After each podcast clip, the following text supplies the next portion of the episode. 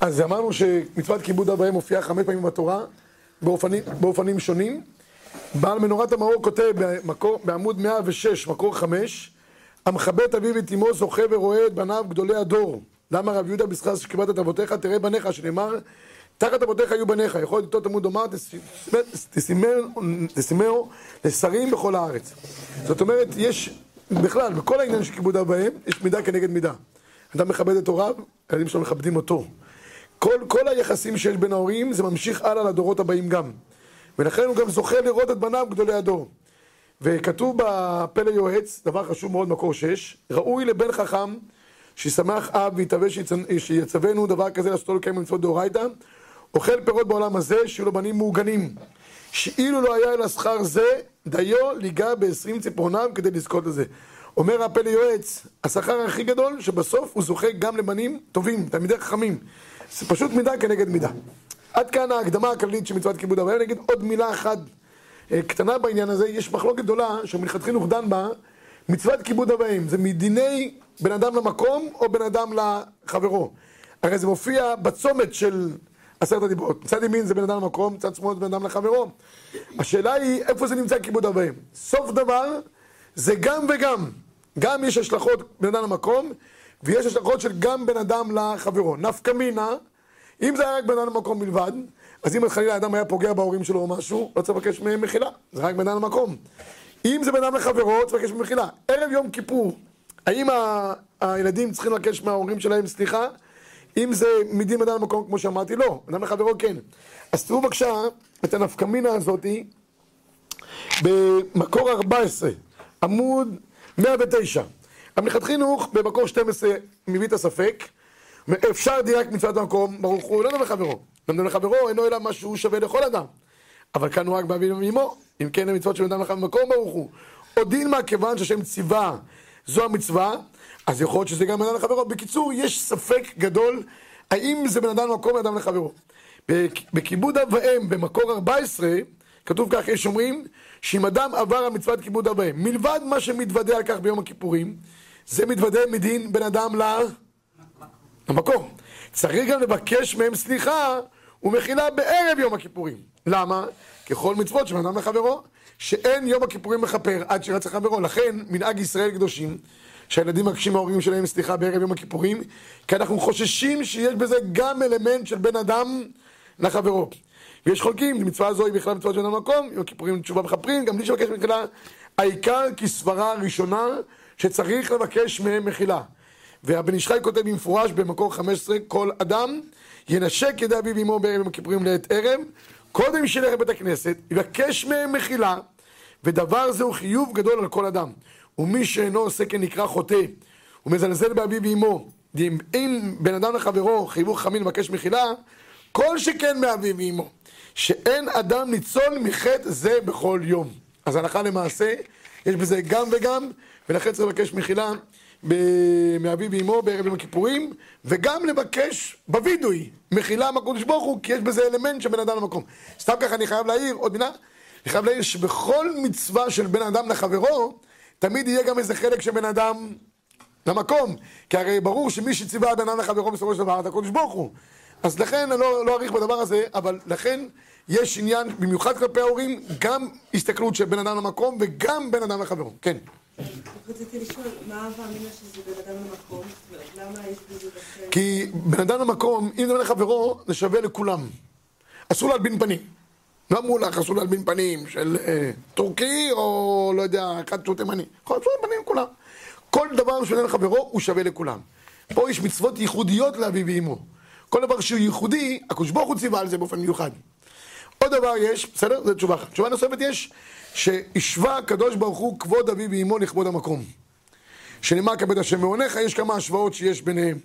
שלושה שותפים באדם, הקדוש ברוך הוא, אביו ואמו, אז יש איזושהי חשיבה שזה קשור דווקא בין אדם למקום. אין כאן עניין של שלושה שותפים באדם? יש, הזכרתי את זה עכשיו. מצטער. אה, עכשיו, רבותיי, נעבור לעוד נקודה אחת חשובה. אה, יש, יש עניין שכבוד אביו ואמו נחשב ככמו כבוד השכינה, לא פחות ולא יותר. למה אין נפקא מינה? מה זה משנה? תראו, בבקשה במקור שבע, מסכת קידוש, תנו רבנן, כבד אביך ואת אמך, ונאמר כבד השם מעונך, השווה כתוב כבוד אב ואם לכבוד המקום. את רואה, אה, גברת שנה? השווה הקדוש ברוך הוא כבוד אבי ואמו. נאמר לא תיראו. ונאמר את השם אלוקיך תירא, אתה תעבוד. שוב פעם, השווה כתוב מורה אב ואם למורה המקום. לא פעם ולא פעמיים ישנה השוואה בין הקדוש ברוך הוא לבין אבי ואמו. אותו דבר לגבי קללה וכולי. אז הגמרא אומרת על פי הדבר הזה, בגלל ההשוואה שיש בין ההורים לבין הקדוש ברוך הוא, יש נפקא מינה הלכה למעשה. מה נפקא מינה? מקור שמונה כתוב בגמרא כך: רב יוסף, אבא שמע קלקרא דאימי, אמר איקום מקמי שכינה דעתיה, לא פחות ולא יותר.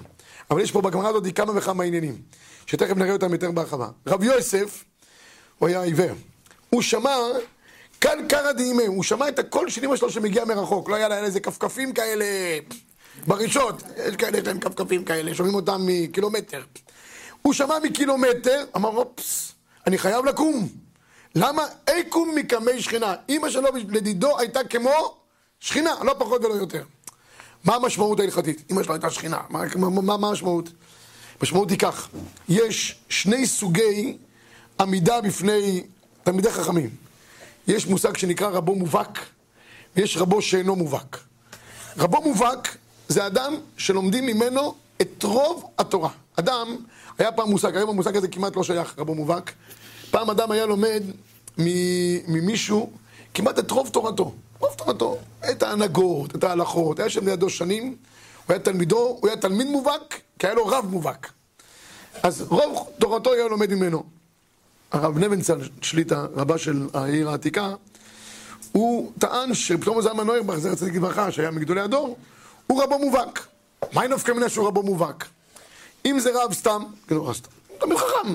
אין חובה לעמוד כשהוא רואה אותו מלוא עיניו, זה נקרא, מרחוק. הוא עובר לידך, תוך ארבע אמות צריכים לעמוד. אם הוא לא, לא צריך לעמוד. אתה אפילו אתה רואה אותו מרחוק, אז מה? חלילה, נפטר רבו, רבו רגיל, לא צריך לקרוא עליו קריאה. נפטר, בוכה, כתוב שאדם צריך לבכות על אדם כשר. כל המוריד דמעה על אדם כשר, זוכה בורא פני שכינה. בסדר, זה כמו אדם כשר.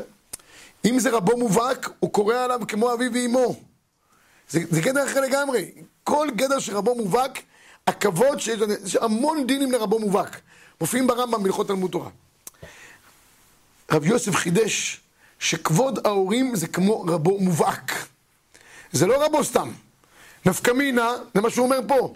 הוא היה שומע אותה מרחוק, אמר, אי קום מקמל שכינה, היא לא הגיעה לדלת אמותיך. אז מה? זה לא רבו רגיל, זה רבו מובהק. אפילו מרחוק חייב לעמוד.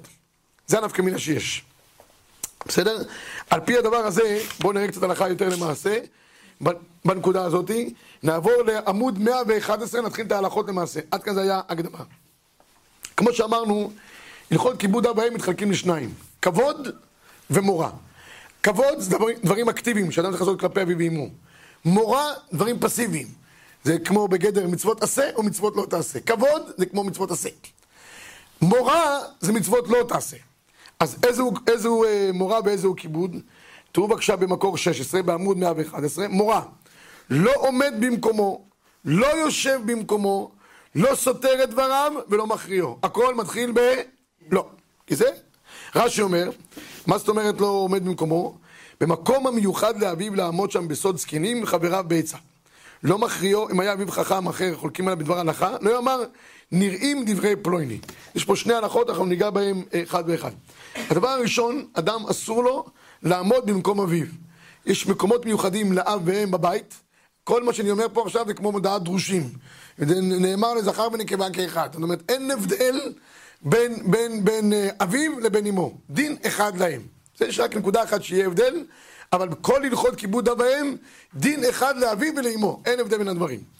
אז עכשיו, מה, מה זה הדבר הזה של לא עומד במקומו? חלק מהכבוד של האבא יש לו מקום מיוחד. בבית אני מתאר לעצמי, שבכל בית נורמלי, לאבא נגיד בשולחן שבת יש מקום בראש השולחן. זה מקום המיוחד לאבא. הילדים לא יכולים לשבת באותו מקום.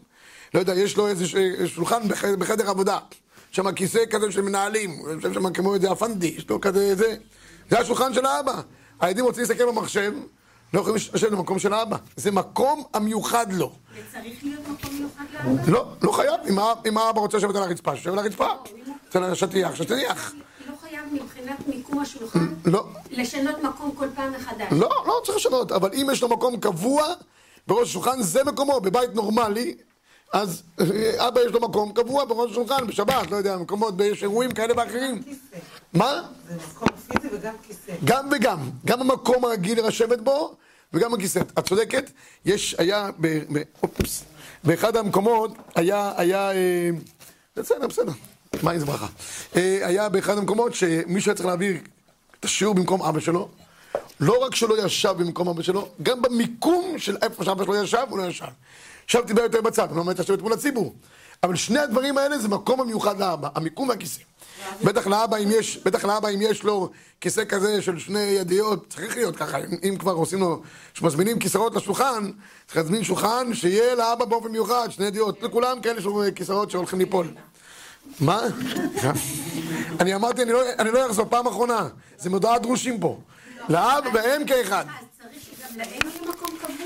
אני מודעת דרושים, אני אומר עוד פעם, לא צריך שום דבר, אם יש, לא יושבים. מי שירצה לשאול פה שאלה? האב יכול למחול על כבודו? טוב, שאלה טובה, האם האב יכול למחול על כבודו? באופן עקרוני כן. יש בעניין מחילה, על, על כבוד יש שלוש, יש מלך, יש רב ויש אב. מלך שמחל על כבודו, אין כבודו מחול. למה? כתוב שום תשים עליך מלך, שתהיה אימתו עליך, ואימת המלך זה לא מאימת המלך הספציפי, זה מאימת המלכות. זה המלכות, מלכוס. רב שמחל על כבודו, כבודו מחול. למה? כי התורה היא תורה של הרב, שנאמר, ובתורתו יהגה יומם ולילה. אומרת הגמרא, תורה דיליי. הוא הבעל הבית על התורה שלו. רוצה למחול? חב, שימחול. אב שמחל על כבודו, כבודו מחול. האב יכול למחול על כבודו. אבל גם לגבי הרב שיכול למחול על כבודו, וגם האב שיכול למחול על כבודו, זה יכולים למחול על כבודם, אבל לא יכולים לגרום לביזיונם. אומר האבא, אוקיי, אני מחלתי על כבודי, זרוק עליי ביצים. אתה אומר שזה משהו לא בסדר? זה לא, זה בלתי אפשרי. אותו דבר כלפי, למה? יש גבול. הוא יכול למחול על כבודו, אבל לא יכול. עכשיו, לגבי העניין הזה של ישיבה במקום, או תכף נראה, העמידה בפני ההורים, היום נרצה או לא נרצה באופן כזה או אחר, ההורים מוחלים על כבודם. אני חושב שבעניין הכיסא המיוחד לאבא עוד, עוד זה נשמר. בעניין העמידה, תכף נראה מה אנחנו עושים כדי ללמד זכות על, על הציבור. אצלנו למשל בבית, יש מקום גם לאבא גם לאמא, אבל הרבה פעמים הנכדים רבים שהם רוצים לשבת ליד אה, אותו בן אדם, שני אנשים, אז אה, זזים. זה, זה טעות מבחינה חינוכית לעשות את זה? זזים מאיפה? מהכיסא? כן, כדי ששני נכדים יוכלו לשבת אה, משני הצדדים. אם אתם... לא, אני חושב, נכדים זה פחות מ... הנכדים אי אפשר לעמוד. זה, זה סיפור אחר. זה גדר בפני עצמו. אם, אם הסבים והסבות נותנים, וזה בטח עושה להם שמחה, אין בעיה. תראו בבקשה, אה, אני רק 18 כדי שתהיו רגועות לגמרי, מקום שו"ת מערין, אין חילוק בין אבי ואמו משום, דיני כמו, בסדר? לכן אני סוגר את העניין הזה. עכשיו, בואו נעבור איפה באמת אסור לשבת במקום המיוחד להורים ואיפה מותר. מקור 19 בערוך השולחן. לא יושב במקום המיוחד לו, פשוט הוא דגם באמו הדין כן. אלא משום דין דרך לאישה להיות לה מקום קבוע, לכן לא דיברו בזה. אבל לכן, אם יש לאמו מקום קבוע, אסור לו לשב שם. וכן הבת, אין לה לעמוד בבית הכנסת של נשים מקום מיוחד לאמה, אלא אם כן נותנת לה רשות. זה בדיוק הנקודה עכשיו כרגע. אם מוחלת על כבודה ונותנת לה רשות, אין בעיה. הוא הדין של אה, בן כלפי אביו. אומר הבן איש חי מקור עשרים, איזה הוא מורה, לא עומד במקומו המיוחד לעמוד שם בסוד כנים, או מקום מיוחד להתפלל, יש לאבא סטנדר מיוחד לתפילה, רשום השם שלו, מוישה זוכל. הבן לא יכול לעמוד במקום של אבא שלו, אבא שלו נמצא בתפילה, הוא מחליט לשבת במקום של אבא שלו, זה בלתי אפשרי. לא יושב מקום מיוחד או להסב בביתו. בכל זאת כהונה, אפילו שלפניו, אם היו בני אדם יושבים שם והוא בא לשם מקום אביו, גם כן אסור שיש בזה זילות, אתם רואים? אפילו אם אביו לא נמצא, אבל אנשים אחרים רואים את זה. יש בזה זילותא של האב. ויש מחמירים לאסור אפילו שלא בפני אביו, לא בפני אחרים, אלא רק בפני עצמו בלבד. וצריך לחוש את דבריהם כן, כמאן דזהו איסור תורה. לא פחות ולא יותר. זה חלק מדין של מורה אב, ולכן זה בגדר איסור תורה. אז אם ילדים רואים אותם יושבים במקום ההורים, מן הדין להגיד להם, רבותיי, פה לא יושבים. מקום של ההורים, נא לקום. לא, לא להכשיל אותם בדבר הזה. בשו"ת אה, בשו"ת חיי הלוי, אם המקום רק בשבת, ובמשך השבוע אסור גם לשבת? מה במשך השבוע, מה קורה שם במקום? סתם פינת אוכל. ומי יושב שם? אף אחד. אף אחד. אז, לא. לא, אם זה היה אה, כיסא מתנועע, לא יודע, זה ככה, כל אחד יושב, אין בעיה. אבל רק בשבת יושבים, בשבת מי יושב שם? האבא, זה מקומו. וגם במשך השבוע אסור לשבת. אסור לשבת שם, פשוט, זה מקומם. בשו"ת חיי הלוי ב-21 כותב, יש לעיין אם מותר לשבת במכונה. הכוונה היא בקר או בבס. הכוונה היא במכונית. עכשיו זה, כן, הילד רוצה לנהוג, מה יעשה? יושב מאחורה? זה בלתי אפשרי. אז הוא אומר, מסתבר, כלומר, זה בדרך כלל אין זה ישיבה של כבוד. לנהוג זה לא כבוד, זה סכנה. חוץ מאופן שאביו יש לו מקום מכובד, כמו מהשורה הראשונה, אם לאבא באוטובוס יש לו מקום מיוחד, לא יודע. כל פנים, לכתחילה יש לבקש רשות מאביו, אבל כמובן, עוד דבר מעניין, אם זה כמובן ספות בבית של, של, של, של הסלון, או דברים כאלה שכולם יושבים מתי שהם רוצים. זה לא נקרא מקום המיוחד לאביו. אלא אם כן, לא יודע מה, יש לאבא איזה ספה מיוחדת, כמו שאמרתי, שרק הוא יושב עליה. ואם הוא מגיע, כולם זזים, זה כיסא של האבא. אבל אם זה דבר שהוא לא נותן דרך כבוד לאביו, אין פה דין שאסור לשבת במקומו, לכן מותר לבן או לבת לשבת או להישן על מיטת הוריהם, אין בעיה. שם זה לא מקום כבוד, אף אחד לא רואה, זה לא מכבד וכולי. יפה.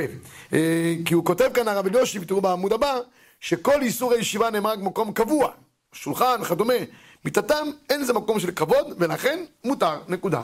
טוב, עד כאן בדין איסור ישיבה במקומו של האבא. עכשיו נעבור לנקודה הבאה, שלא נסתור את דבריהם. חלק מה, מהבעיה הכי קשה זה הדו-שיח שיש בין הורים לבין ילדים. למה הבעיה היא קשה?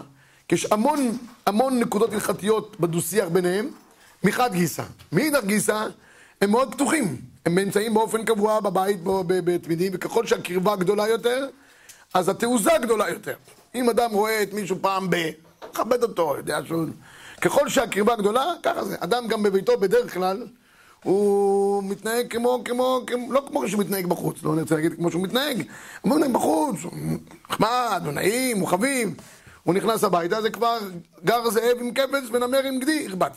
הוא יכול להרשות לעצמו. לכן הבעיה של הדו-שיח בין ההורים לילדים, אחד מהדברים האתגריים ביותר שיש. אנחנו תכף נראה, תכף נראה פה בדו-שיח, זה דבר שהוא באמת, לא יודע, זה אחד הדברים קשים, אולי, אולי שנייה אחת אני רק... אה, תראו את זה אה, שנייה אחת, נראה, נראה לכם את זה.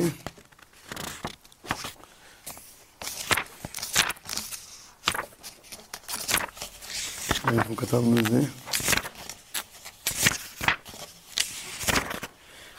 הבאנו את זה פה.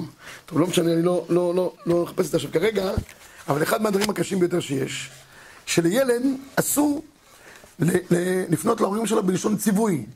תביא לי אה, מהמכולת אה, שתי אה, פרילי. תעשה לי את זה, תביא לי את זה. ההורים, הם בדרך כלל עומדים היום באופן כמעט שהם משרתים של הילדים, פחות או יותר.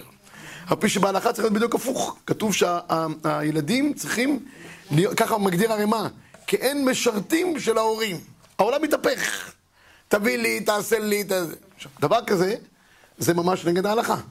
אסור, אסור, אסור לילדים לפנות בלשון ציווי להורים ולהגיד להם uh, הוראות. ת, ת, תיקח אותי לשם, תיקח אותי עד הסניף, תחזיר אותי מהסניף, תיקח אותי לצומת, תקח אותי לצומת, זה, זה, זה בלתי אפשרי. אז מה, מה עושים? מה עוצים במצב כזה שזה ממש, ממש בעיה קשה. אז אני אגיד לכם, אני אגיד לכם אה, חוויה שהייתה לי. אחרי שהבנו את השיעור הזה בצור בגברים, אז אמרתי, איך, איך, איך אני מגדיר, מה כן מותר? הרי בסוף של דבר הילד כן יכול לבקש מאבא שלו משהו. אז הפוסקים דנים וכולי, המסקנה של הפוסקים שלא יגיד בלשון ציווי, אלא בלשון סיפור. אתם יודעים, זה, זה מושאל מהגדר של אמירה לנוכרי בשבת. אתה רואה איזה נוכרי, אתה אומר לו, אין לי, אין לי אור. הנוכרי מבין, אתה אסור להגיד, תדליק לי את האור. איסור חילול שבת. דרך סיפור ולא דרך ציווי, ככה זה מופיע בהלכה. ההורים לצורך הזה כי הם כמו נוכרי, בצורת דיבור שלהם. זוס הרעב. אני מבינה שצריכה להכין לו אוכל עם זוס הרעב. יש כזה סיפור, מכירים את הסיפור של זוס הרעב? אבל לבקש אסור? בקשה שיש בה לא תביא. תביא לי את המלח. כותב בחוץ... מה בבקשה? אני מבקש, בבקשה, תחנונים, תביא לי את המלח. לא רק לבקש. אז, אז, אז, אז, אבל מה, הרבה פעמים זה בא לשון ציווי. השבט הלוי כותב, אפילו יושבים בשולחן ביחד. תביא את הסלט. אבל זה תרבות הדיבור בישראל, זה לא קשור. אז התרבות הזאת היא לא תרבות הלכתית. אנחנו, אנחנו לא... זה תפני לשרת התרבות. אנחנו בהלכה. בהלכה יש לנו תרבות אחרת. אני... אה, אז, אז, אז אמרתי, אמרתי, ב, הייתי במילואים שבוע שעבר, אז באו שני מגידי שיעורים של עצמם, אומרים, שמע, הסתבכנו. כל הזמן צריכים להגיד לנו, אנחנו צריכים חשמל. עכשיו צריך להבין, כל הזמן מדברים, הדו-שיח בבית נהיה פתאום אה, מוזר, ההורים נהיים כמו נוכרים, וכל הילדים מספרים להם סיפורים. מה? זה באמת מוזר. כן, זה מוז... אבל, אז אני אמרתי להם, אז, אז, אמרתי, אז להם בהגדרה, אמרתי להם בהגדרה, אמרתי להם בהגדרה, שבאמת אי אפשר ככה לנהל דו-שיח כל הזמן, אה, שלום, מה אי אפשר רעב, מה, את אומרת עם ה... לא, אני אכין לך חביתה. זה לא, אלא מה?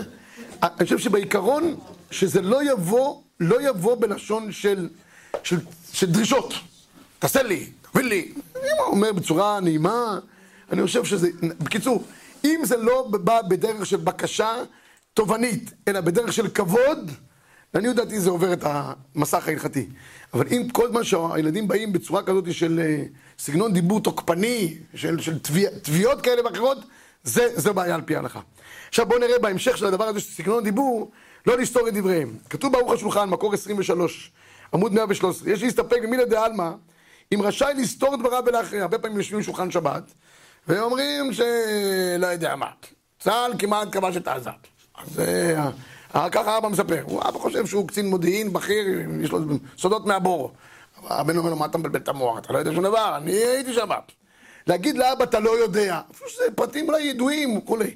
לסתור דבריו של האבא, אפילו במילה דה עלמא, זה דרך זלזול. אמרתי לכם, גם אם האבא מוחל על כבודו, לזלזל בו אסור. לכן כתוב כאן בערוך השולחן.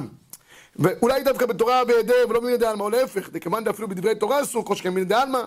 וכן נראה העיקר, גם במילה דה עלמא, לא רק בוויכוחים הלכתיים, להגיד לאבא, תשמע, אתה לא יודע, ההלכה בדיוק הפוכה ממה שאתה אומר. טעית לגמרי. יש אנשים שמדברים בסגנון הזה. כל סגנון הדיבור הזה, להעמיד את האבא על טעותו, להפוך לו את הידיעות שהוא לא יודע, זה בלתי אפשרי. דבר פשוט הוא, שאם, רק שנייה אחת, שאם אביו אומר לו רצוני לשמוע דעתך איך הוא, צריך שאמר לו, כפי הנראה לו. אין בדברי תורה עבדים מהם, אפילו כשדעתו הפוכה מאביו.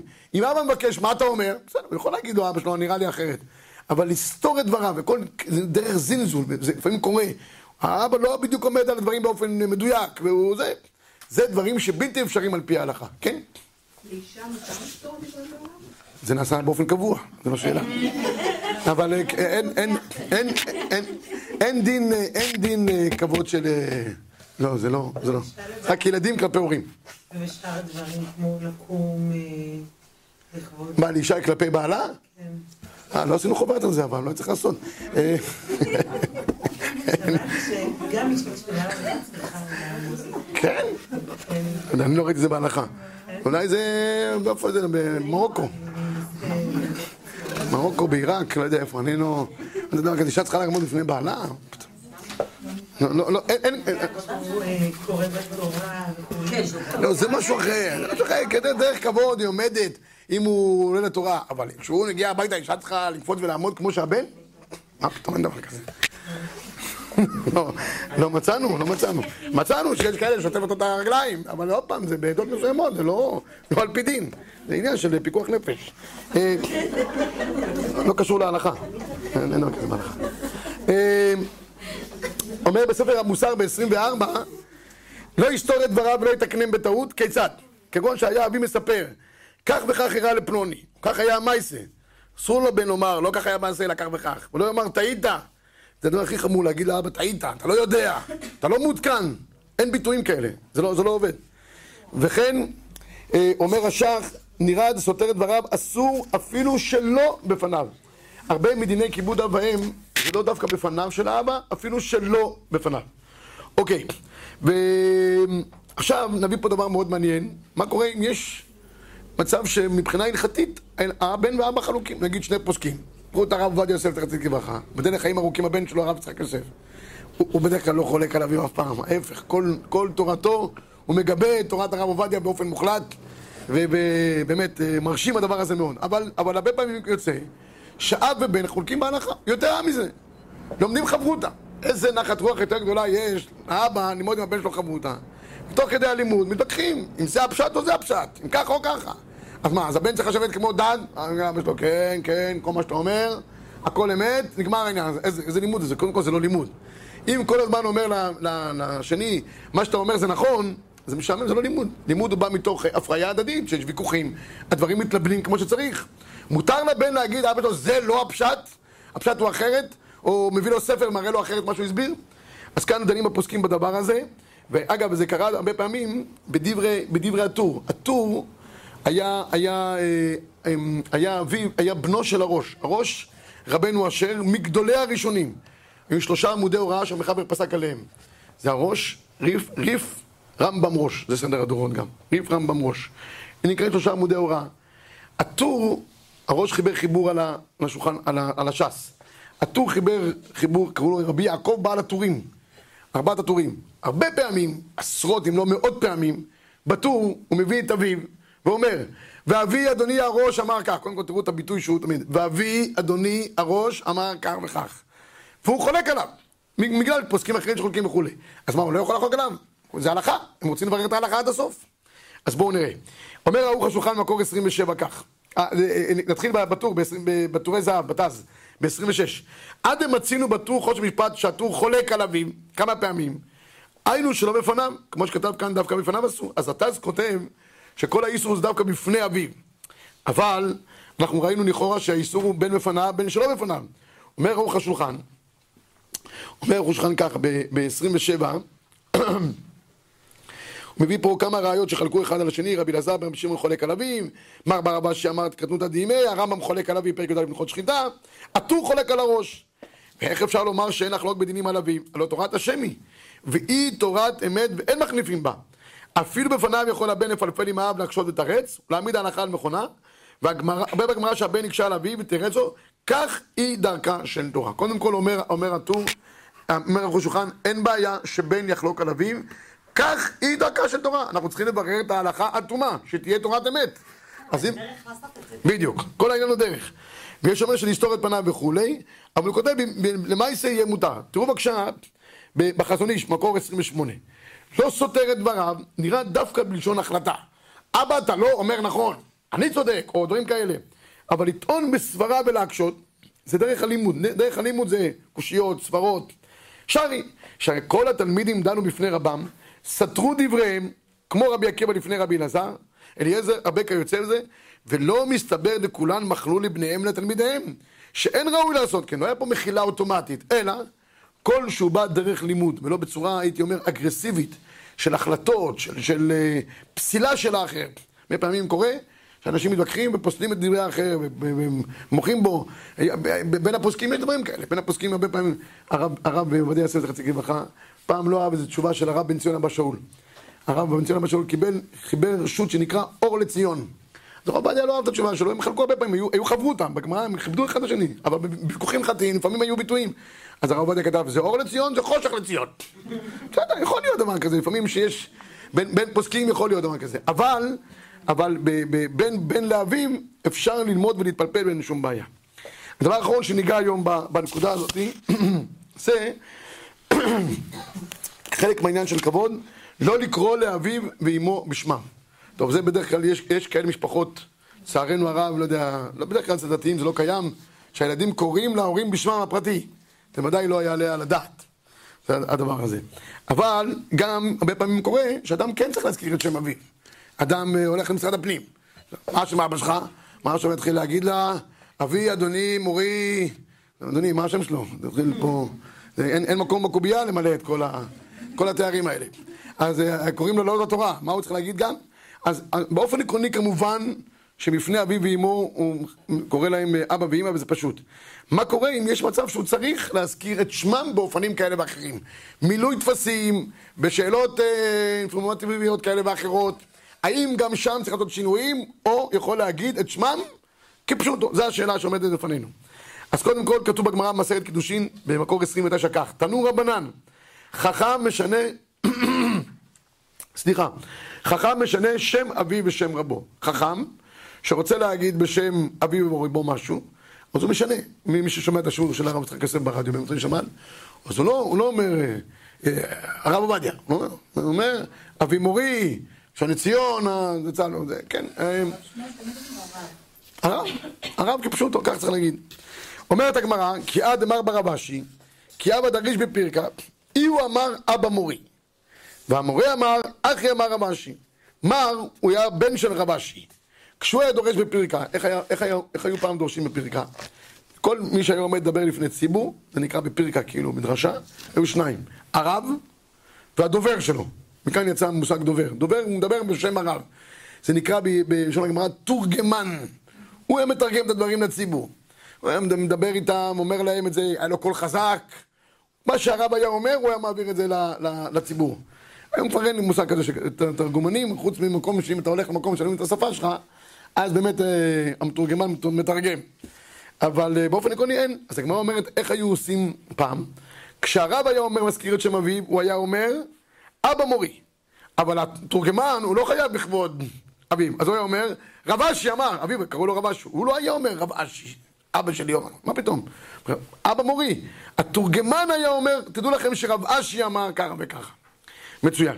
אומר הרמב"ם מקור 30, וכשיש פעמים שהנכדים קוראים על שם האב, ואז... בלאגן. אבל, אבל, אבל, אז צריך לדעת באיזה סיטואציה נמצאים. אם באמת, אה, בספרדים מקפידים על זה, שיהיו כזה. אשכנזים לא מקפידים רק אחרי 120, אבל בחיי האב, אז אם זה נמצא אה, בנוכחות האבא, קוראים לו מוישה, ואבא גם קוראים מוישה, אז שישנה את השם של הנכד, יקרא לו בוא מותק, לא יודע מה, חמודי, מושיקו, מושי, לא יודע מה, שלא יקרא לו בשם שנוהגים לקרוא לאבא, בפניו.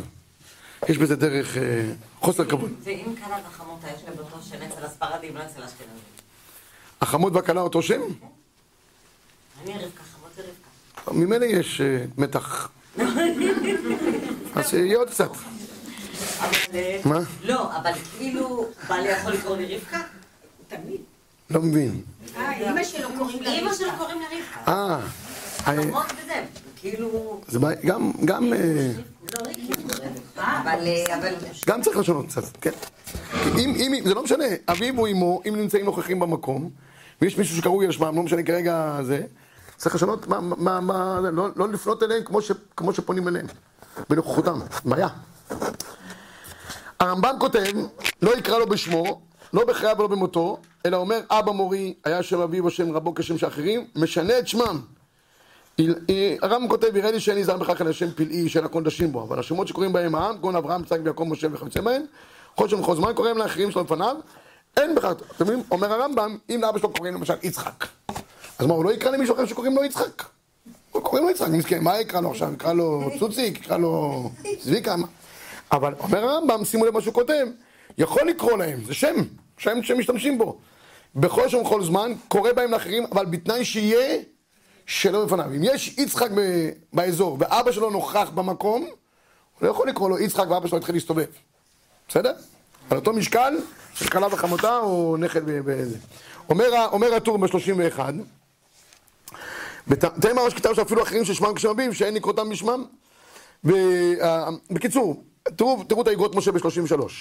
אומר גם, טעם הרמה שעושה לקרות אחרים בשמם כשם אביב לפניו, אף כשאינו שם פלאי, שיסבור אביו שקורא אותו, הנה, הרמה מביא אותו האגרות משה, הבעיה היא שאם אני קורא ליצחק, ואבא שלו קוראים לו יצחק, והוא נקרא באזור, מה קורה מיד לאבא? קופץ ממקומו, חושב שקוראים לו. שהרי יסבור שקוראים אותו, וכן מי שעומד לשם יסבור כן, ולכן, אם הוא באופן שאין מקום לטעות, יהיה מותר אף לרמה. אם יש שם מיוחד, לא יודע, ליצחק הזה קוראים לו עכשיו אה, איציק. איציק זה איציק, ואבא שלו קוראים לו יצחק. אז כשהוא יקרא איציק, לא, יק- לא יפנו לאבא שלו שקוראים יצחק. זה בסדר. לכן מקומותינו שהבנים קוראים לה- לאביהן רק אבא. הרי לא יטעו כלל לחשוב שקורא בהשם שהזכיר לאבא. אין אסור אף לרמה. מפני שמקומותינו לכולי עלמא מותר לקרוא את האחרים בשמם אף שמם כשם אביו, אם אין השם פלאי, אם פלאי יש נאסור במקומותינו. כיוון ששם הוא לא שכיח, יבוא לחשוב שקורא לאביו בשמו, אף שלא שכיח שונה. בקיצור, כל הבעיה היא, שמא יבוא אביו, שהוא יחשוב שהבן שלו קורא לו איך? בשמו. אה, אני עובר, אם זה ברור שלא, אז אין בעיה. אין בעיה, זה מה שאמרתי. ומותר, להוסיף שם תואר לפני כן, כמו סבא, משהו כזה? אם זה בפני אביו, לא. לא. ואומר הפתחי תשובה ב-35, ולא יקראנו בשמו, ונראה לי. אם אחרים שואלים ממנו, בן מי אתה? אתה לא לומר, בן רבי פלוני אני. אז הוא מוסיף פה פתחי תשובה, שלא יגיד רק את השם של אבא שלו, אני בן רב, רב, אה, לא יודע מה, אה, אברהם, בסדר? אז זה, זה יכול, אה, אבל, כותב הרב יצחק יוסף בהלכות כיבוד אב ואם ב-36, כותב שלפעמים לא הגיוני להוסיף לאביו שם של רב, או אבודין, אתה הולך לבנק, אני אומר שאמרתי, הולך לבנק, אתה הולך למשרד הפנים, מה אתה תתחיל להגיד לו שם? רבי, קוראים לאבא שלי רבי, אה, כן? זלמן, זה לא, לא שייך. אז יש אומרים, שאם שאלו אותו בן מי אתה, מותר להם לומר בן פלוני, ולהזכיר שם אביו אפילו בלא תואר רבי. ולכן, אם קראו אותו לעלות התורה, כשהוא יודעת עם שם אביו, כן? כמו שאשכנזים קוראים אה, השם של אבא, מותר לומר שם אביו. אם מובן מתוך דבריו שזהו אביו, כגון שאומר בן פלוני אני. ויש מחמירים בזה לומר בן רבי פלוני, אז אני מחלק. במקומות שמבינים שאתה, זה מקום שאתה יכול להוסיף את הרבי, לפני שמזכיר את שם אביך, תגיד רבי, שואלים אותך בישיבה, שואלים אותך, לא יודע, בעלייה לתורה, מה שם אביך? תגיד, אל תגיד את השם של אבא שלך ישירות, תגיד בן רבי פלוני. עכשיו מבינים. מקום שהדבר הזה לא מובן, כמו במקומות רשמיים כאלה ואחרים, אל תוסיף רבי, זה לא מוסיף שום כבוד לאבא, תגיד את השם שלו ונגמר העניין. כמובן שכל זה נעשה שלא בפני אביו. אם זה בפניו, זה כבר בלתי אפשרי. מכל מקום, העיקר כסברה ראשונה, נקודה. עד כאן אה, הדיון של היום. בשבוע הבא, מה? חמים וחמותו. זה משהו שאסור לקרוא בספר. כן, חמים וחמותו לא קוראים להם, חמים וחמותו, אנחנו רואים שדוד המלך קרא, קרא לשאול אבא. וכאן עמדו שלא יקרא להם בשמם. אה, עכשיו, לא צריך לקרוא להם גם אבא ואימא, זה גם כתוב בהלכה, אלא ינהג בהם כבוד כמו זקנים מכובדים. אז יכול להוסיף להם אה, רבי פלוני או משהו, אז בגלל זה אומרים לנכדים הרבה פעמים, תגיד לי לסבתא טובה שזה... כן, זה- זה- שאתה קורא בשמם. אז, אז אני אומר עוד פעם, אה, אה, כן לא? אז אני אומר עוד פעם, אפשר לקרוא אם יש שם כבוד לפני כן. סבתא טובה זה נקרא הטוב. לא יכול לקרוא לאימא שלו סבתא טובה. אבל השוויגר שלו סבתא טובה, יכול להגיד. או יקרא לה לשון אחרת, לא יודע מה, אה, הרבנית. כולם, רבנית כולם יענו, אה, רבנו, לא יודע מה, צדקת, לא, יש עם כנצה לה שם אחר. לקרוא בשמם הפרטי הישיר, זה לא. למה? מה? וחוץ מהשם שאר הלכות אה, כבוד ומורה, נוהגים גם בחם ובחמות? אני מבין שזה עניין טעון. אה, זה לא, זה, זה, אין בזה דיני אבי ואמו. בחם וחמותו אין דיני אבי ואמו. בסדר? לא צריך לקום בפניהם, לא לשבת במקומם, אין את כל הדינים האלה. נוהג בהם מנהג אנשים זקנים מכובדים. אם יגיע אדם מכובד לבית, תכבדי אותו, נגיד לו יפה, ויפה, זה, ככה זה חמים וחמותו. לא מעבר, אין, אין פה עניין של אה, לא מורא ולא כבוד ולא כל הדינים האחרים. ואין הבדל בין היחס של הבעל להורי אשתו לבין האישה להורי בעלה? אנחנו שוויוניים, מודעת דרושים, כל דבר, אין הבדל. טוב, אה, נעבור לחלק האגדתי, אני צריך לגמור היום טיפה יותר מוקדם. לא יודע אם את הזה נתתי שנה שעברה או לא, אבל אה, בשבוע הבא בעזרת השם אנחנו נעסוק בהלכות חנוכה. ויש שיעור נוסף, לא שנגמור את זה, לא נראה לי שנגמור את השיעור הזה היום. אפשר להעביר.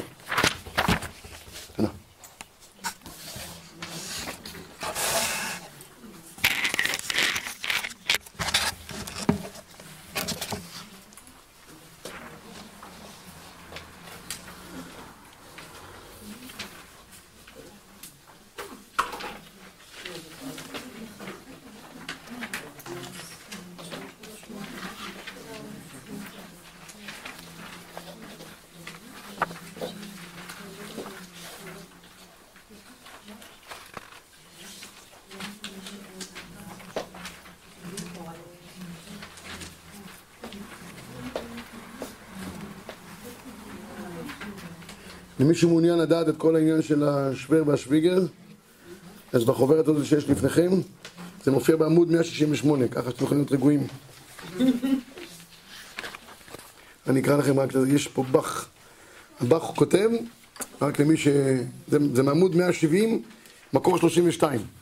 חייב לכבד חביב, דכתיב אביו רע גם רע, והוא הדין חמותו פשוט. של רבנו יראה שלא חייב כי אם לכבדו, כדרך שמכבדים הזקנים. קימה וידעו וכיוצא, כמו שהזקנים חשובים, שסמכו במקצת לכבוד האב, אבל זה לא כבוד אביו ולא כבוד אמו, זה זקנים מכובדים שיש. בסדר? טוב. אה, אני אתחיל את השיעור היום, שבוע הבא אנחנו, בעזרת השם, נסיים אותו. ככה, יש, אנחנו אה, רגילים סביב חנוכה להגיד שיש אה, נס פח השמן. מה? אה, חזר הכת ונתמלא.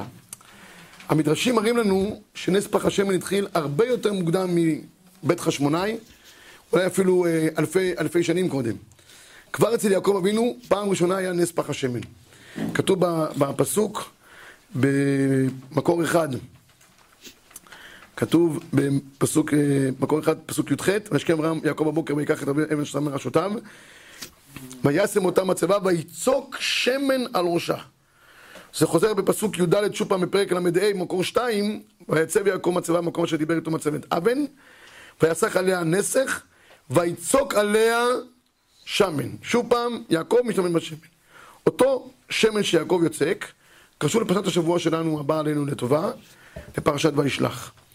בפרשת וישלח כתוב שיעקב נאבק עם המלאך כל אותו הלילה. ויאבק איש עמו, איך כתוב? ויאבק איש עמו כל אותו הלילה, ויוותר יעקב לבדו. השח כותב, דבר מפליא, כותב, מקור שלוש, חז"ל כתוב, אל תקרא לבדו אלא לכדו. מאין בא לו הכד הזה? כשיעקב שם האבנים מרעשותם, פסוקים שהראיתי לכם, השכים בבוקר, ומצאן אבן אחת ונתבצר לו כד של שמן. יצק על ראשה, וחזר הכד ונתמלא. נס פח השמן היה כבר אצל יעקב אבינו. אז ידע יעקב, שהוא מזומן לברכה, אמר, אין זה ראוי להניחו כאן, והוא השמן, תראו מה אומר השח, שנמשכו ממנו המשכן, כל כליו, המזבח, אהרון ובניו, המלכים, עדיין כולו קיים. כמו שאמרו חז"ל, זה יהיה לי לדורותיכם. הוא כד השמן של הצרפתית שאמר לה אליהו, כד השמן לא תכלה. הוא הסוך השמן של אשת עובדיה. כשראה יעקב שכל כך הרבה ניסים עתידים להיות בו, סיכן עצמו והביאו. למה יעקב נאבק עם המלאך כל אותו הלילה? בשביל אותו פח שמן שנעשה בו נס. הוא ידע שזה פח שמן נצחי, שהולך איתנו במשך כל הדורות כולם. החידה, במקור ארבע, כותב דבר מדהים. הוא כותב את דברי השח, הוא מביא את הרב ברכת שמואל, והוא כותב, תראו בבקשה, בשורה השלישית. הוא פשוט בעיניי, שגם אותו הפח נתגלה לבני חשמונאי, שהיה חתום בחותמו של כהן גדול. הוא אהרון הכהן הכתיב, זה לדורותיכם.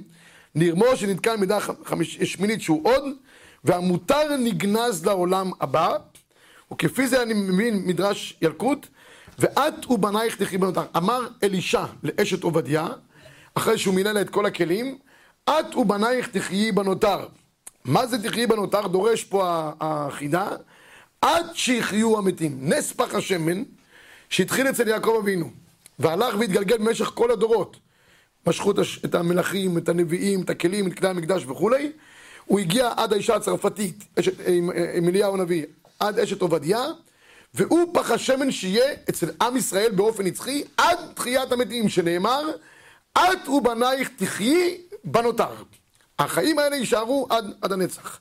השאלה היא מה באמת סגולת אותו פח שמן. הרי לא מדובר פה בפח שמן שנמצא באופן פיזי, לא, פיזי, אבל בכל בית יהודי פוטנציאלית יש את אותו פח שמן שגילה יעקב אבינו, שהולך איתנו במשך כל הדורות כולם. מנסה לברר טיפה בעומק מהו אותו פח שמן שיעקב מסר את נפשו עליו, ויתרה מכך, למה החידה דורש שדווקא אצל אשת עובדיה היא קיבלה את ההבטחה שהפח השמן שהתגלה אצלה הוא פח השמן שילך איתנו עד תחיית המתים. מה, מה, מה אותה סגוליות של אותה, אותו פח שמן?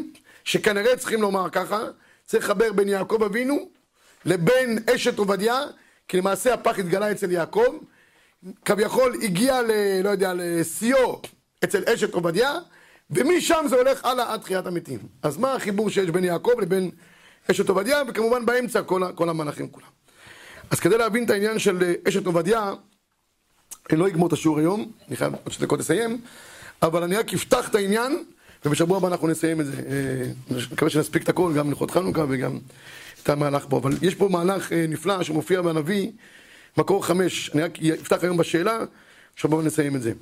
הייתה מלחמה בין מלך מואב, מלך מואב היה מעצמה צבאית באותה תקופה, אמריקה של היום, פחות או יותר, לבין מלך אדום, מלך יהודה ומלך ישראל. שלוש צבאות שהתחברו יחדיו כדי להילחם במלך מואב. הם חברו יחדיו ולא היה להם מים. לא היה להם מים לשתות. בעיה של חיל תחזוקה, זה לא התחיל מהיום, מלחמת המלון השנייה. חיל תחזוקה כבר אז לא תפקד. אז לא היה, לא היה מזון ולא היה מים. אז אמר, אמרו שם המלכים, אחד לשני, תגיד לי, אנחנו פה נמצאים באזור הדרום, אזור אדום, אין פה איזה מקובל באזור, בנתיבות או משהו, שיכול להגיד לנו קצת איזה ברוכה, קצת מה יקרה? אמרו לו, כן, כן, יש אחד שהוא, אה, אפשר ללכת אליו, אלישע. הלכו לאלישע. אלישע ראה אותם, אז אה, מישהו אמר למלך אה, ישראל, או, שואל עליכם, נזכרת שאני קיים?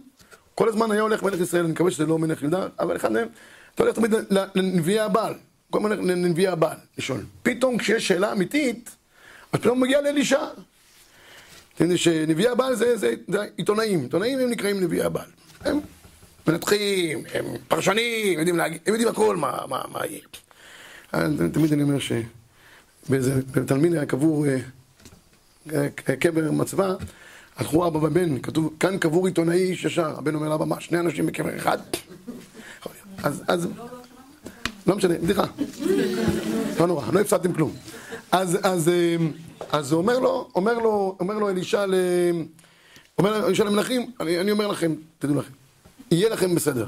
מחר בבוקר הקדוש ברוך הוא יביא מים רבים מאזור ההרים כלפי ה- שטחי כינוס שלכם, ויהיה לכם מים לשתות לכם ולבריכם הכל יהיה בסדר גמור. כך היה, מחרת הם חזרו למקום, שעת בוקר מוקדמת, פתאום התחילו גשמים, והתחילו לרדת מים רבים, רק מה קרה? קרני השמש פשוט נשברו ב, ב, בנחל, והנחל היה נראה כמו דם. אז עומד מלך מואב, צופה עם, ה, עם המודיעין שלו לכיוון הזה. הוא אומר, אתם רואים? הם כנראה כבר רבים ביניהם, ככה זה יהודים. כמה זמן הם יכולים לעמוד ביחד ולא יפילו ממשלה? אז אה, סתם שם, יש משהו. אז אם הם כבר רבים ביניהם, זה הזמן לפרוץ למלחמה. אז פרץ במלחמה, אבל הכוחות היו ההפך, הם קבלו כוחות, הכוחות. פצע מלחמה, ומלך מואב עמד במצוקה גדולה מאוד. עד כדי כך היה במצוקה, תראו בבקשה מה שכתוב בפסוק, בזה נסיים. בחמש חווה. וירא מלך מואב, כי חזק ממנו המלחמה, ויקח אותו שבע מאות איש שולף חרב להפקיע אל מלך אדום, ולא יכולו. מה הוא עושה בטירוף דעתו? ויקח את בנו הבכור אשר ימלוך תחתיו, ויעלהו על החומה. ויהי קצב גדול על ישראל, וייסעו מעליו וישבו לארץ. זה אחד הפסוקים הכי קשים בתנ"ך. מלך אדום נמצא במצוקה, מה הוא עושה? לוקח את בנו הבכור אשר אמור למלוך תחתיו, ויעלהו על החומה. שם מולך, שם אותו כהקרבה למולך. בסדר, הוא מטורף, מטורף, יש הרבה מטורפים. אבל תראו מה כתוב אחרי כן, ויהי קצב גדול על ישראל, מה הקשר בפסוק בין מה שעושה מלך מואב לבין זה שנהיה קצב גדול על ישראל? ישראל היו במלחמה, פתאום בשמיים, כתוב במדרש, הייתה להם גזירת כליה, לא פחות ולא יותר. גזירת כליה. ויהי קצב גדול על ישראל. אבל זה נרגע, הכל הסתדר, וייסעו מעליו וישבו לארץ. והפסוק הבא, בסמיכות, ואישה אחת מנשי בני הנביאים צעקה אל אישה לאמור. מה עשה מלך מואב שגרם קצב דווקא על ישראל? הוא עשה את עבודת המולך, לא ישראל. אופן זה עשה קצב גדול ישראל, הכל חזר לאיתנו, ואישה אחת מנשי בני הנביאים צעקה אל אישה לאמור, עבדך אישי מת, והנושה בא לקחת את שני בניו לא לעבדים. מה הקשר, מה בדיוק התחולל פה מתחת לפני השטח? זה נעסוק בשבוע הבא בעזרת השם. שכוייך.